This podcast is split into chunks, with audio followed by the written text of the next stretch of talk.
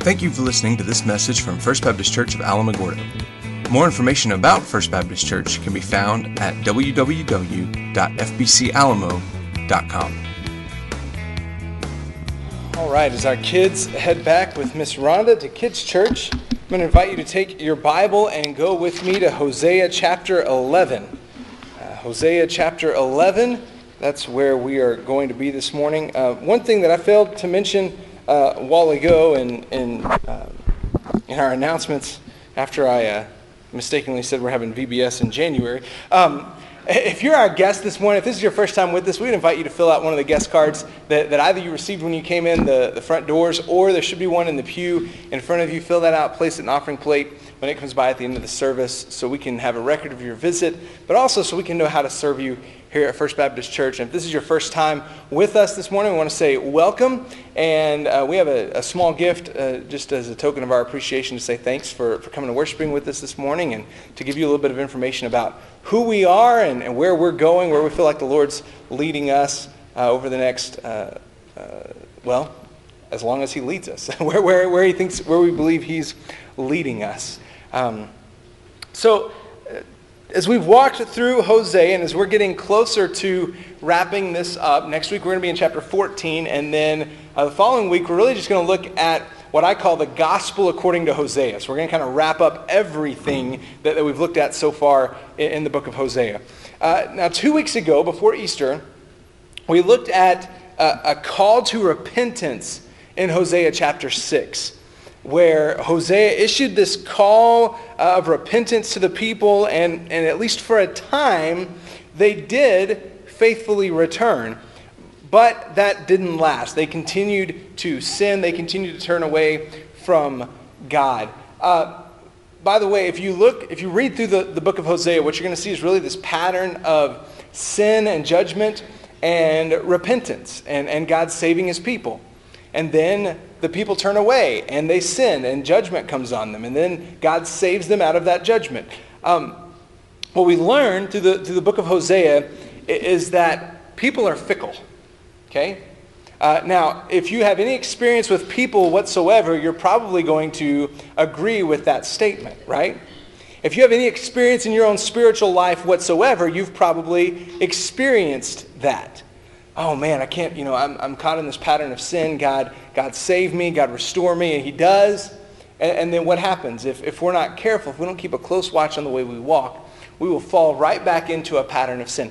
Maybe not, maybe not the same as old patterns, but one of the things I've learned in my own life is that when I, when I have sin beat in one area of my life, it tends to pop up in another area of life. That's, that's the reality, I think, of living in a fallen world and, and a reality of, of following after Christ, even as freely loved and forgiven children of God. So, so as I've said before, the believer's life then is marked not by perfection, but by progress in repentance. Because here's what I've learned You're, as long as you live in this world, as long as you have breath in your, in your lungs here, you are going to struggle with sin. There will never be a day where you wake up and you're like, I've made it. Like sin's no longer an issue for me. And if you do, that's pride and that's sin. So, okay, so, so if you ever wake up and you're like, look at how awesome I am. No, that's sin and you need to repent right then. All right? Uh, that's just, that, that's the way this works. So, so if you're wondering, shouldn't I be farther along in my relationship with Christ than, than where I am? Well, yeah, maybe, but, but the fact is, you still live in a fallen world, in, in a fallen flesh that's going to war against the things of the Spirit. And try as we might, you're never going to completely beat sin in this life. And that's the good news of the gospel that you couldn't beat sin, so Christ beat it for you. And he granted you his righteousness even when you still were dead in sins and trespasses. Um, now, so, so what do we do with this in the life of the people of God? So this is written to Israel. This is written to the people of God. And we see God's uh, we, we see God's judgment on them in some ways. We see that, that their actions have consequences. And I think what I said two weeks ago is simply this. Um, even as followers of Christ, our actions, our sins will continue to have consequences. And for the children of Israel, one of those consequences was that they were no longer allowed to live in the land that God had promised to them. That's certainly true uh, for this northern kingdom of Israel that Hosea is writing to. They are, uh, they are taken over by uh, the Assyrian Empire, and this northern kingdom of Israel ceases to exist. The southern kingdom of Judah lasts for about 150 more years until the Babylonians take over. But, but one of those consequences is that God's people no longer enjoy the blessings of uh, living in the land that He promised to them. All right, so this morning um, we're going to turn really our attention to the question of how does God feel about us when we sin? When I, as a follower of Christ, find myself caught in sin, how does God feel about me?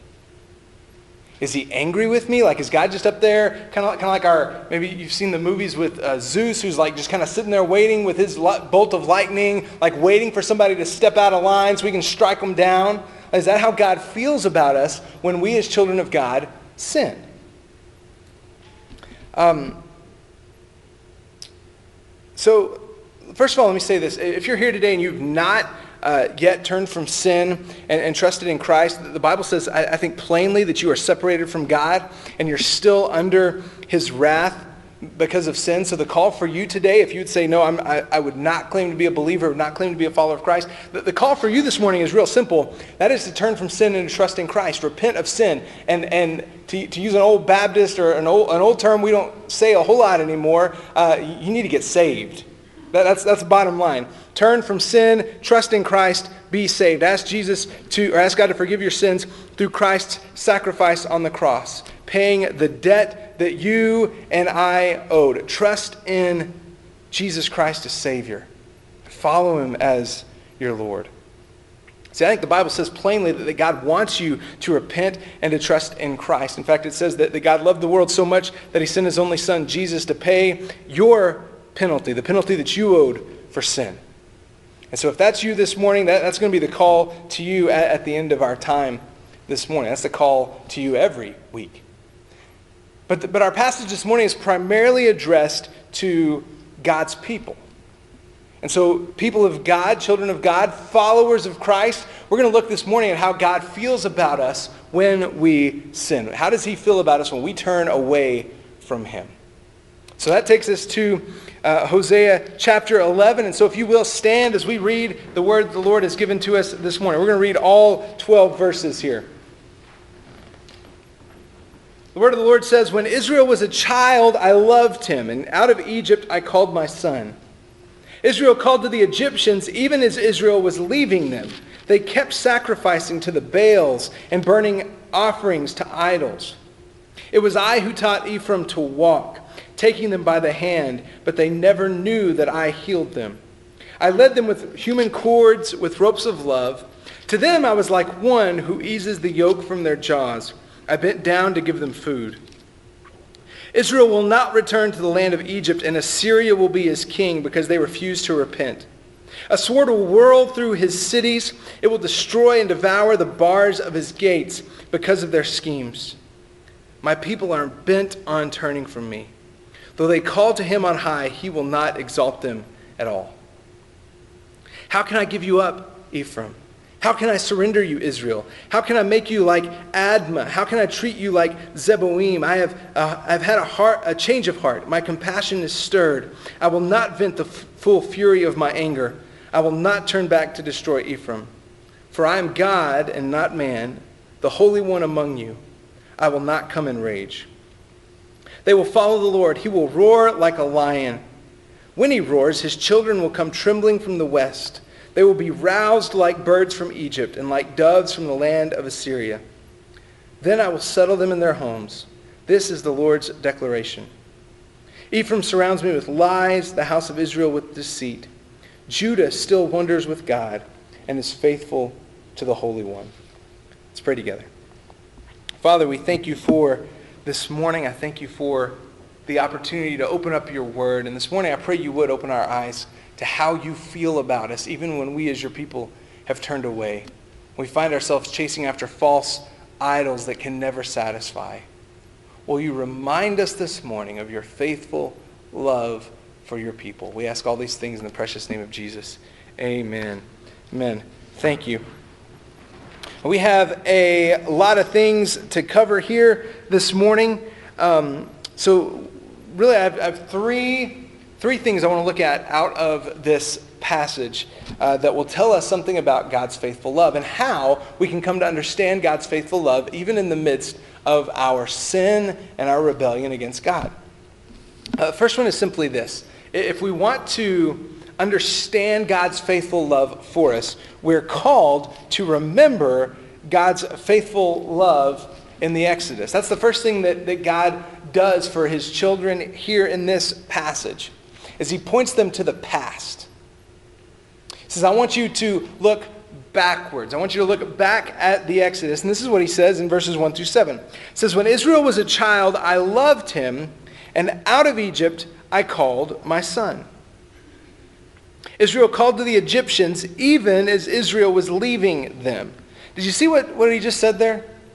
So he said, uh, Israel was a child. I loved him. I called him uh, out of Egypt. I called my son. This is fulfilling a promise. He's, he's reminding his people of the promise that he fulfilled where he, uh, where he told Abraham back in Genesis, you're, you, you will wind up in a land that's not your own, and you and your people will be slaves for 400 years, and then I will redeem them.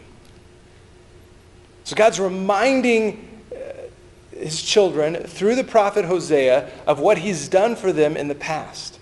I called you out of Egypt, by the way, just like I said I would. And yet, even as the children of Israel were leaving Egypt, they called to the Egyptians. They kept sacrificing to the Baals and burning offerings to idols. See, one of the things that we're going to see, especially if you're familiar at all with the uh, story of the Exodus, is that not long after the children of Israel left Egypt, after God led them out of Egypt, they immediately started longing for Egypt again. They found themselves in the desert uh, they, they were hungry, they were thirsty, and despite the fact that God had performed these great miracles to get them out of Egypt, and then split the Red Sea wide open so that they walked through on dry land, the people started complaining, why doesn't God care about us? God, what have you done for us? Yeah all, the, yeah, all that stuff was cool. We appreciated you leading us out of Egypt, but why are you letting us go hungry? In fact, they, they even started calling out to Moses Moses, why on earth would you have led us out of Egypt? I mean, sure, we were in slavery and they were beating us every day, but, but you know, life was not that bad there. Sure, we were slaves, but I mean, you know, they fed us, right? I mean, we had shelter over. Yeah, we never got to enjoy our houses because we were working 17 hour days, but we had houses. Come on, Moses, this, why, why would you do this to us? God, why do you hate your people? Now, it's kind of easy for us to look back and point and laugh at the Egyptians, right? Or, excuse me, at the Israelites. And say, man, how, how could they miss what God did for them? How could they complain to God after the great, uh, the great miracles that He had shown, the, the way that He demonstrated His love and His care for them?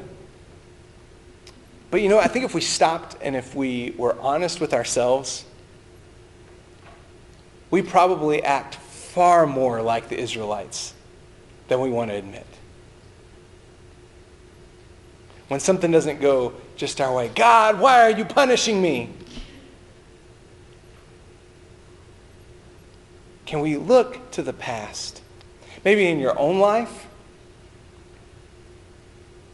And through the examples of the men and women throughout Scripture, and see God's faithful love to his people. Verses 3 and 4, God tells Israel.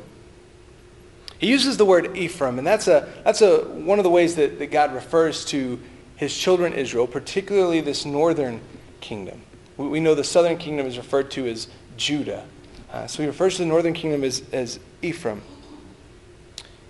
Look at verse 3, 3 and 4.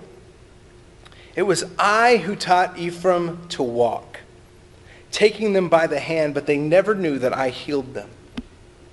I led them with human cords, with ropes of love. To them I was like the one who eases the yoke from their jaws. I bent down to give them food. See, the picture we have here in verses 3 and 4 is of a loving father caring for his child, helping his child to walk. Parents, maybe, maybe there was a time in, in your life with your kids where you, where you had them by the hands and, and they were standing on your feet and you were helping them walk, or you, you held them by the hands while they took those first steps. This is the picture that God has here for his people. He's a loving father helping his children walk, bending down and giving them food.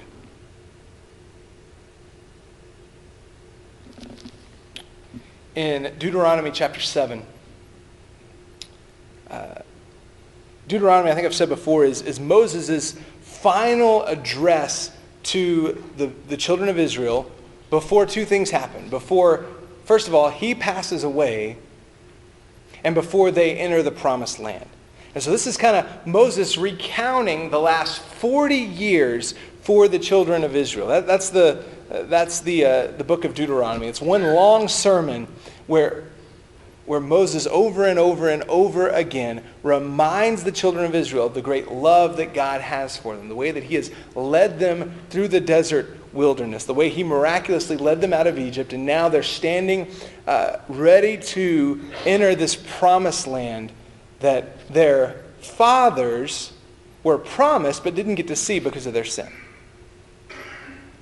And this is, this is what it says, Deuteronomy 7, 7 through 8. The Lord has had his heart set on you and chose you, not because you are more numerous than all peoples, for you are the fewest of all peoples, but because the Lord loved you and kept the oath he swore to your fathers. He brought you out with a strong hand and redeemed you from the place of slavery, from the power of Pharaoh, king of Egypt.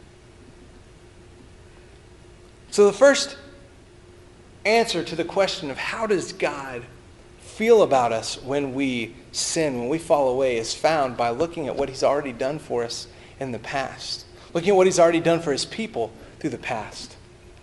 And in Deuteronomy 7, we see that, that God says, Listen, I chose you not, not because you were awesome, but because I am awesome. Not because you were, you were lovable, but because I am loving. Not because you were special, but because I am special. I chose you, and I chose to show my love to you. Um, and again, th- think about God's love here for a second. So, throughout the law, throughout the first five books of the Bible Genesis, Exodus, Leviticus, Numbers, and Deuteronomy God lays out what he expects of his people, what it means to live as the people of God. And he tells them not only what they're supposed to do, but also he, he lays out the consequences for them if they turn away from God. Now, I think oftentimes we look at that and we think, well, why on earth would, why would God punish people for not doing what he told them to do? But, but think about this. Is it not loving to, to tell people, first of all, not only what you, what, what's expected of them, but secondly, what consequences are if, you, if, if you're not faithful to that? So, for instance, if I just told my kids, um, hey, I want you to do this. You're, you're, my child. I'm asking you to go clean your room. And they don't go clean the room. Do, at some point, do you not lay out that, that there will be consequences?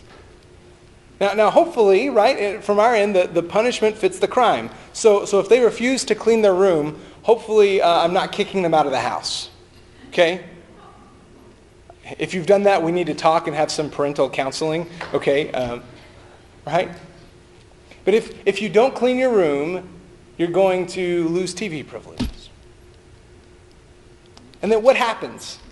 If, if, parents, if you've ever experienced this, the time will ultimately come where they don't clean their room, right? And they lose TV privileges. And what happens? Do they come to you and say, Well, thank you. You lined out those consequences so nicely for me. And I, in my rebellious, sinful self, um, deserve the consequences. No, right? They come to you and, like, it's so unfair. You're the meanest parent ever. Okay. And yet, isn't that what the children of, of Israel did to God? God said, listen, if you don't follow me, things are not going to go well for you. And so what happened? They didn't follow him. What happened? Things didn't go well. And what do they do? God is so kind and great. No. God, why? Because you didn't do what I, what I, what I said to do. Now, listen, at this point, God sounds kind of legalistic and, and, and dictatorial, right? Okay, good. That's not the end of the story. Go on. Verse 8, verses 8 and 9. How can I give you up, Ephraim? How can I surrender you, Israel? How can I make you like Admah? How can I treat you like Zeboim? We'll get to those in just a second. I have had a change of heart. My compassion is stirred. I will not vent the full fury of my anger. I will not turn back to destroy Ephraim. For I am God and not man, the Holy One among you. I will not come in rage. Uh, here's why this is important, especially the last part of that, because we have a tendency to create God in our own image. So, maybe the best example of this is when we talk about God as Father, we have a tendency to relate that to our earthly fathers. And so, if you have a great earthly father, maybe when you hear uh, that, that God is Father like that, that creates a really nice and, and um, a warm and comforting feeling to you. But if you had a father who was either absent or abusive, when you hear God as Father, that's probably going to bring a whole nother set of ideas about who God is to your mind. And so we need to understand what God's saying right here. He says, I am God and not man. See, all throughout Scripture, we're told we're made in the image of God, not that He's made in our image.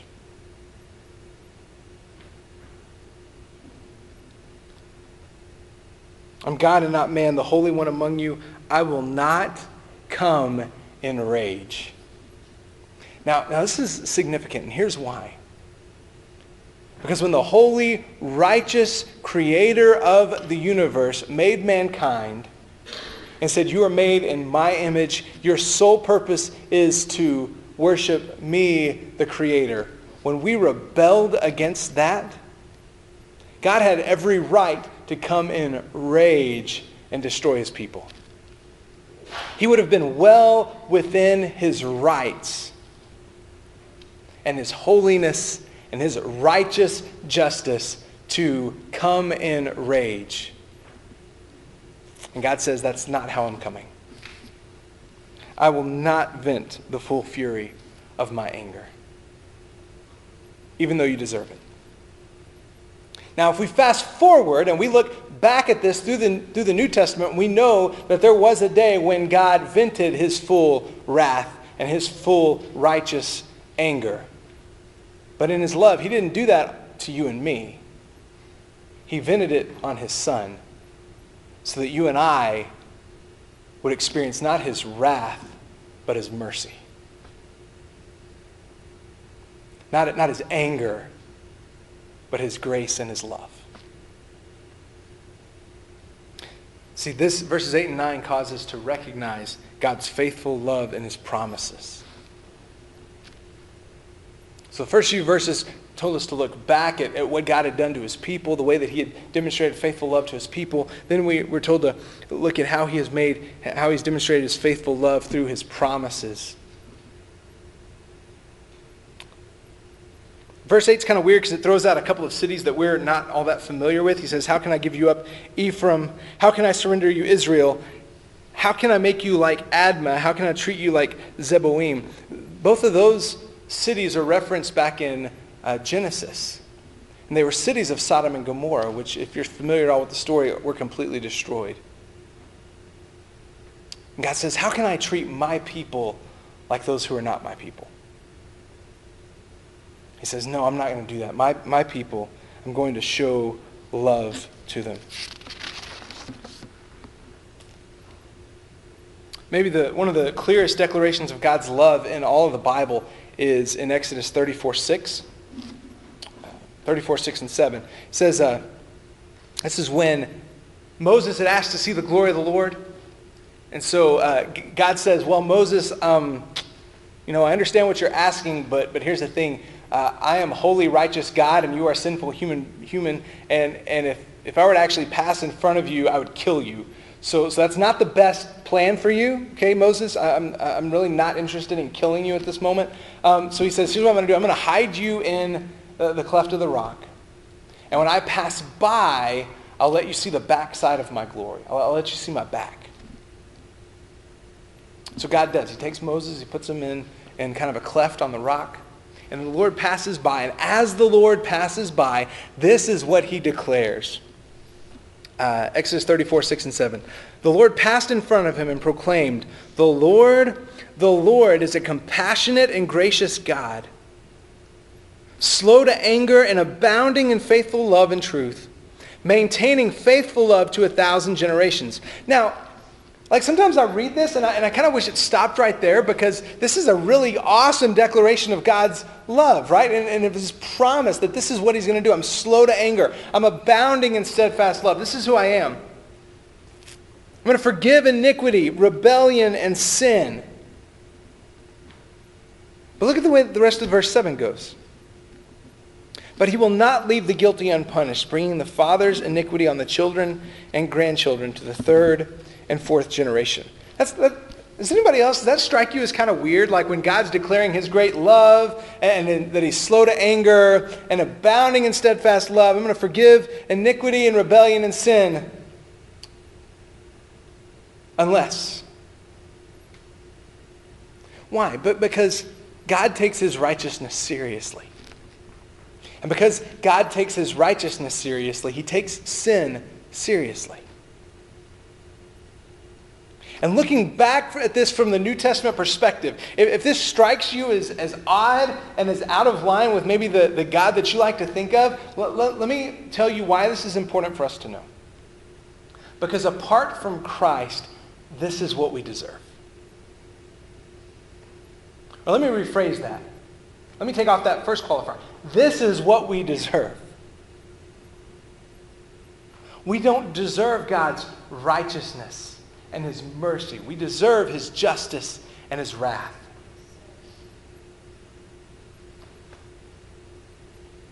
Wait, just because I turned away from him?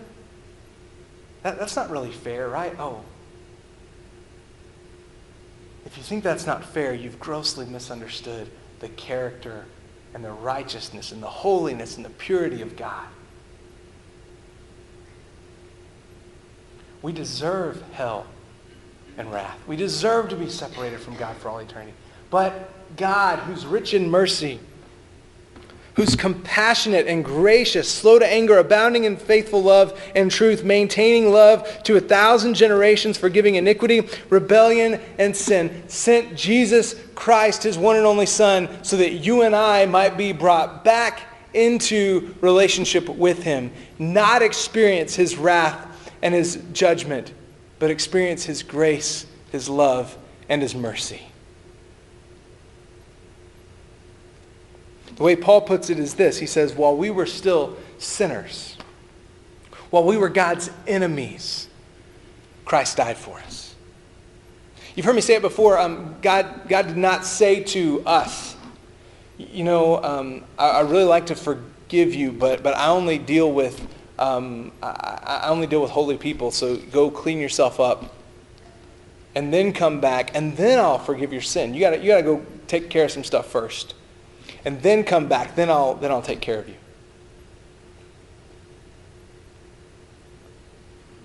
Kind of be like, as I've said before, going to a hospital, like with a broken arm, right, and your arm like dangling off to the side, and, and them saying, oh, we, I'm sorry, we don't treat injured people here. So you go home and you heal that up yourself, and then come back, and then we'll be able to take care of you.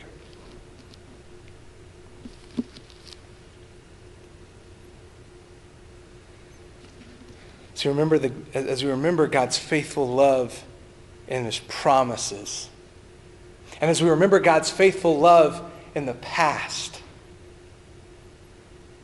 that can help us regard his faithful love in the future. Look at me verses 10 through 12. This is the last thing. Verse 10 through 12 says, They will follow the Lord. He will roar like a lion. When he roars, his children will come trembling from the west. They will be roused like birds from Egypt and like doves from the land of Assyria. Then I will settle them in their homes. This is the Lord's declaration. See, God had promised that if his people turned away from him, they would not get to experience life in the promised land. And like children, they didn't really believe that there would be consequences for their actions, and so they turned away from God. And sure enough, these consequences came true. They were scattered. But listen, that's not the end of the story. That's never the end of the story for a child of God. As long as you have breath in your lungs, that's not the end of your story. It doesn't have to be. See, he promises that even though his children will be carried off, there's still hope for them. They'll repent. And, and again, as we look through the lens of the New Testament back, we know that God extends this call of repentance. And so, as we've said, if you're a believer, you are free from the wrath of God that was poured out on Christ for your sake at the cross. You've been set free from sin and death. Not to sin and death, let's, let's make that clear. Been set free from sin and death. Doesn't mean we're set free to live however we want. We're set free from the penalty of sin. We're set free from being separated from God for all eternity. And so, listen, if you're, if you're in the body of Christ, will, you rest in that truth today? If, you're, if you are a follower of Christ, would you, would you just walk out of here today believing that you are set free from the law of sin and death? That, that when temptation comes, as Paul says in 1 Corinthians, 3, or 1 Corinthians 10, you, you have a way of escape? You're not a slave to give in to that. And that even if I do, even if I slip and, and fall, my, God doesn't look down on me with disappointment or with judgment, but He looks down on me as a loving Father who's still teaching me to walk, who's still bending down to give me food. If you're not in Christ, the, the call here is, is real simple, and that is to repent, to repent of sins, to come to faith in Christ. Hear this call. By, by the way, this is in Revelation 22. So this is as the Bible itself is wrapping up. This is, this is in the very last chapter of the last book of the Bible in Revelation. And this is how, uh, this, is how the, the book of Revelation begins to close. It says, Both the Spirit and the bride say, Come. Let anyone who hears say, Come. Let the one who is thirsty come. Let the one who desires take the water of life as a gift.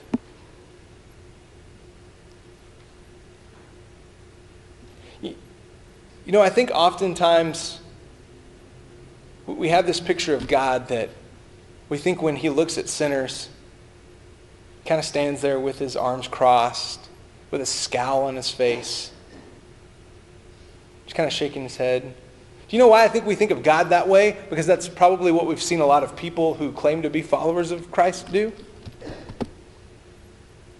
And yet, what's the invitation here? Come.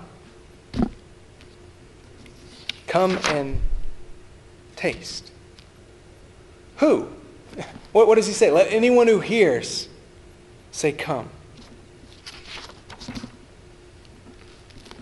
Are you thirsty? Are, are you tired of living life wondering if God loves you? Wondering if God, let's take it a step further. Maybe, maybe you're convinced that God loves you, but would you believe that, that I think that God actually likes you too?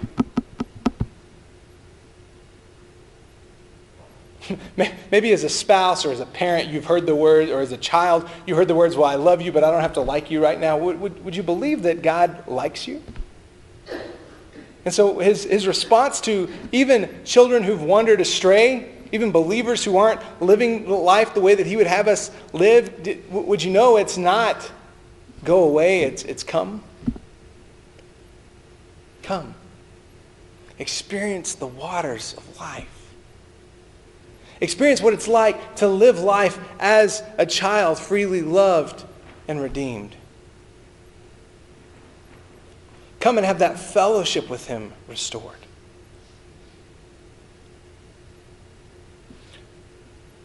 That's the offer this morning. Yes, let us remember God's faithful love in the past. Let, let us recognize his faithful, his faithful love through his promises fulfilled to his people.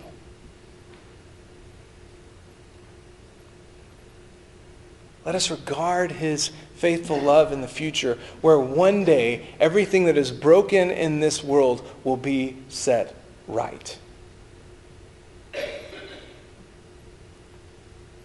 And come, let us live in his presence as his people. It's the invitation this morning that you would come, that you would experience this life. Maybe some of you for the first time, where you would say, I'm done living life on my own.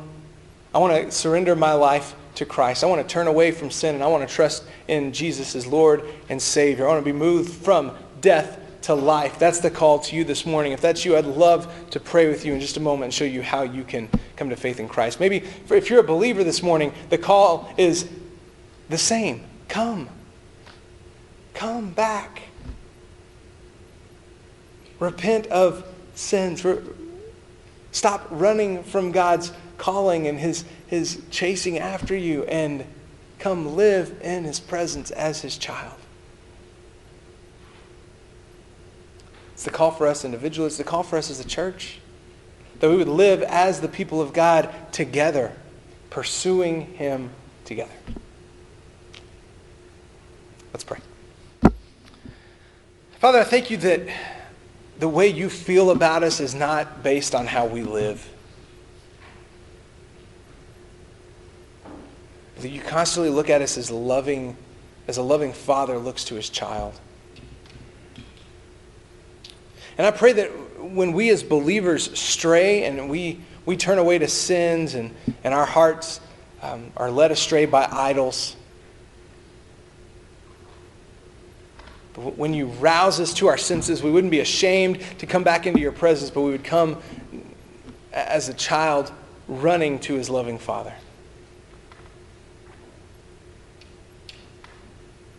And when we do, that fellowship would be restored. And you would awaken in us a new sense of what it means to live as a child of God, freely loved and forgiven through Christ's sacrifice on the cross. For, for those here in the room this morning who have never taken that first step to turn from sin and to trust in Christ, may today be the day that they say yes.